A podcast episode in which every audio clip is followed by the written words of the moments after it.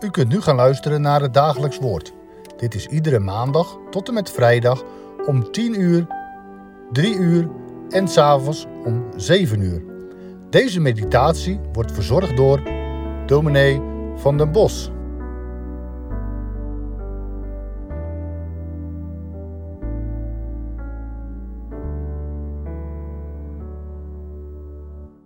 Ik lees voor u een gedeelte uit het Marcus Evangelie, hoofdstuk 2, de versen 23 tot 28. Eens liep Jezus op een sabbat tussen de korenvelden door. Zijn leerlingen gingen de velden in en begonnen aren te plukken. Kijk eens, zeiden de fariseeën tegen hem, waarom doen ze iets dat op de sabbat niet mag? Maar Jezus antwoordde, hebt u dan nooit gelezen wat David deed toen hij en zijn metgezellen gebrek leden en honger hadden? Hij ging het huis van God binnen. Abjatar was toen hoge priester en at van de toonbroden, waarvan alleen de priesters mogen eten.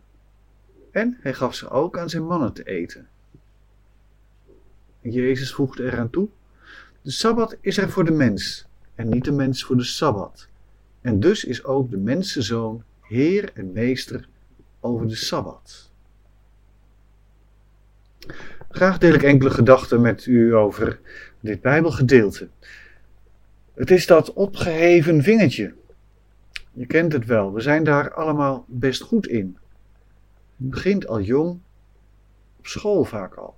Meester, hij of zij zit snoep te eten tijdens de les. Iets negatiefs over de ander melden. De ander zwart maken. En denk nu niet dat het alleen maar iets is van kinderen. Ook als volwassene kun je je morele vinger opheffen. Niet dat we dan aankloppen bij een meester of juf. Als volwassenen noemen we het veel meer roddelen.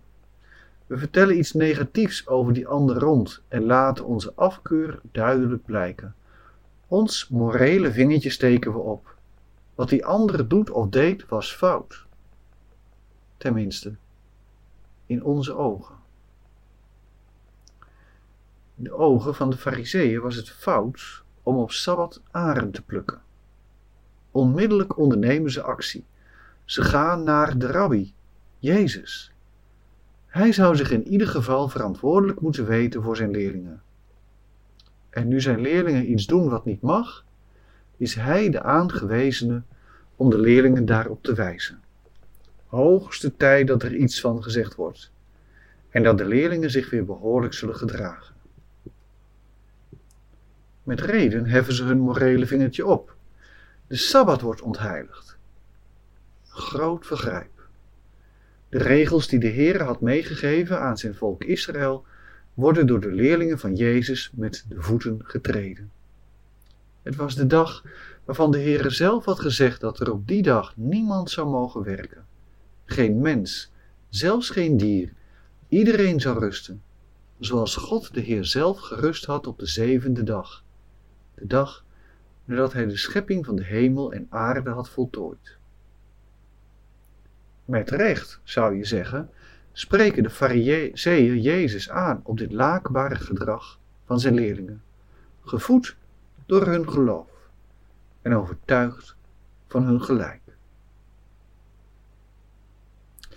Weet je, om de een of andere reden doet deze geschiedenis mij denken aan discussies die gevoerd werden en mogelijk ook nog wel gevoerd worden over wat nu wel en niet op zondag mag.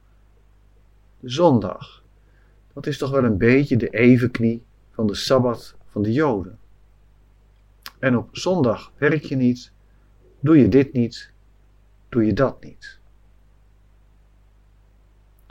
Hoe meer ik erover nadenk, hoe meer ik verdriet voel opkomen bij zulke discussies. Een opgeheven vinger die de vinger legt bij de letter van de wet en vergeet om te kijken naar de betekenis van deze prachtige dag. En volgens mij is nu juist dat hetgeen wat Jezus ook wil laten zien aan de Fariseeën. Jullie letten op de letters van de wet, maar vergeten daarbij te letten op waar het nu om gaat op Sabbat. Jullie vergeten waarom de, Heer de Sabbat heeft ingesteld. De mens is niet geschapen om de Sabbat te dienen, maar de Sabbat dient nu juist bij te dragen aan het welzijn van de mensen. En daarmee laat de Sabbat iets zien van wie God zelf voor jou en voor mij is. Ook dat onderstreept Jezus. Zoon des Mensen is Heer, ook van de Sabbat. Zoals de Heere rust en vrede aan de mensen wil schenken, zo wil ook de Sabbat juist rust en vrede geven. De Sabbat als laatste dag van de week bij de Joden. Een teken van de rust die aan het eind van de tijd, wanneer Jezus terugkomt, voor goed werkelijkheid zal worden. De rustdag, de zondag.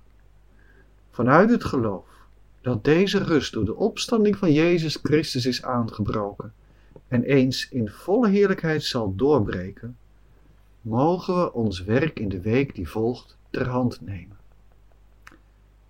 Uitkijkend naar en levend vanuit de rust.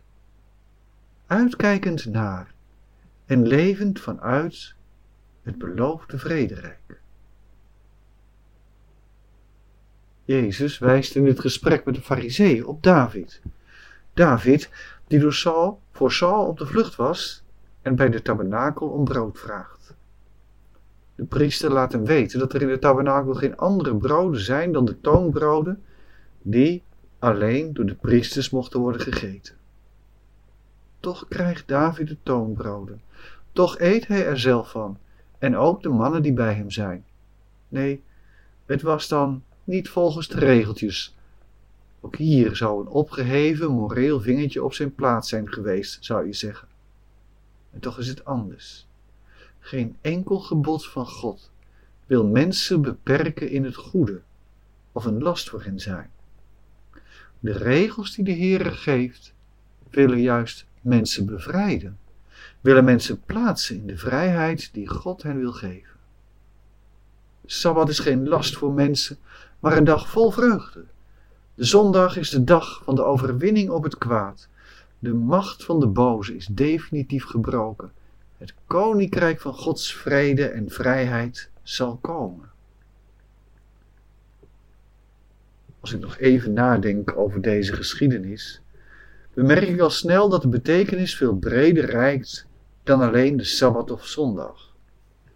Deze geschiedenis leert mij dat ik mag leven met hoop, dat ik mag leven met uitzicht op Gods rijk, dat ik in vertrouwen leven mag in Gods vrijheid. Het gebeurt mij maar al te vaak. En u en jou misschien ook wel. Het gebeurt maar al te vaak dat wij onszelf zulke lasten opleggen. We moeten dit in het leven bereiken. We willen dat in het leven meegemaakt hebben. We moeten zoveel van onszelf. En we verlangen ook van de mensen om ons heen dat ze dezezelfde levensstijl zullen volgen. We worden er moe van. We raken in een burn-out. De Sabbat, de zondag, herinnert mij er telkens aan dat de Heer zelf mij oproept om anders in het leven te staan. De Sabbat, de zondag, herinnert mij eraan dat Gods rust het uitgangspunt mag zijn in mijn leven dat Hij voor mij zorgt. Dat laat Hij iedere dag aan jou en aan mij zien.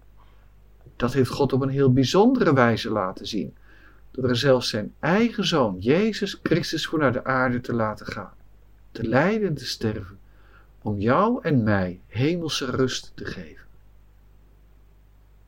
Zoek die rust.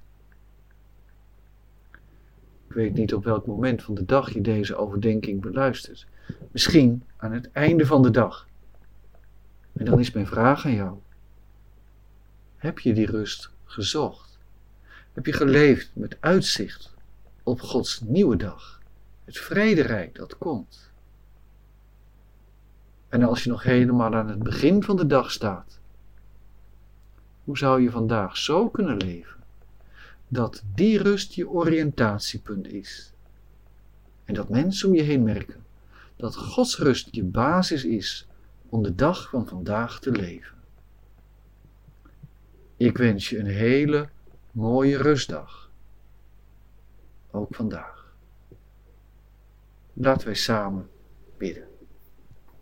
Heer onze God, we danken u voor dit moment dat we bij elkaar mogen zijn en dat we ons oor te luisteren mogen leggen bij een klein gedeelte uit de Bijbel. Een paar versen, maar toch zo veelzeggend. Versen die leven van de Joden op hun kop zetten. Zo waren ze niet gewend te luisteren naar de geboden die u had gegeven. Woorden uit de Bijbel die ons leven op zijn kop zetten. Zo zijn ook wij vaak niet gewend te luisteren naar de Bijbel, te luisteren naar de regels die u geeft. Wij bidden u, geef ons oog om de vrijheid te zien die u ons geven wilt, juist in uw geboden.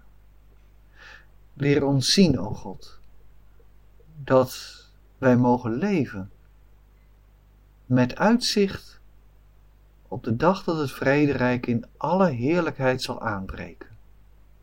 En dat wij mogen leven alsof dat rijk al gekomen is.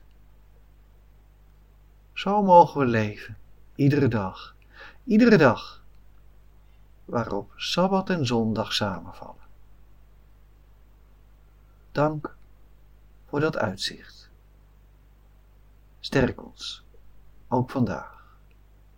Hoor ons in Jezus' naam. Amen.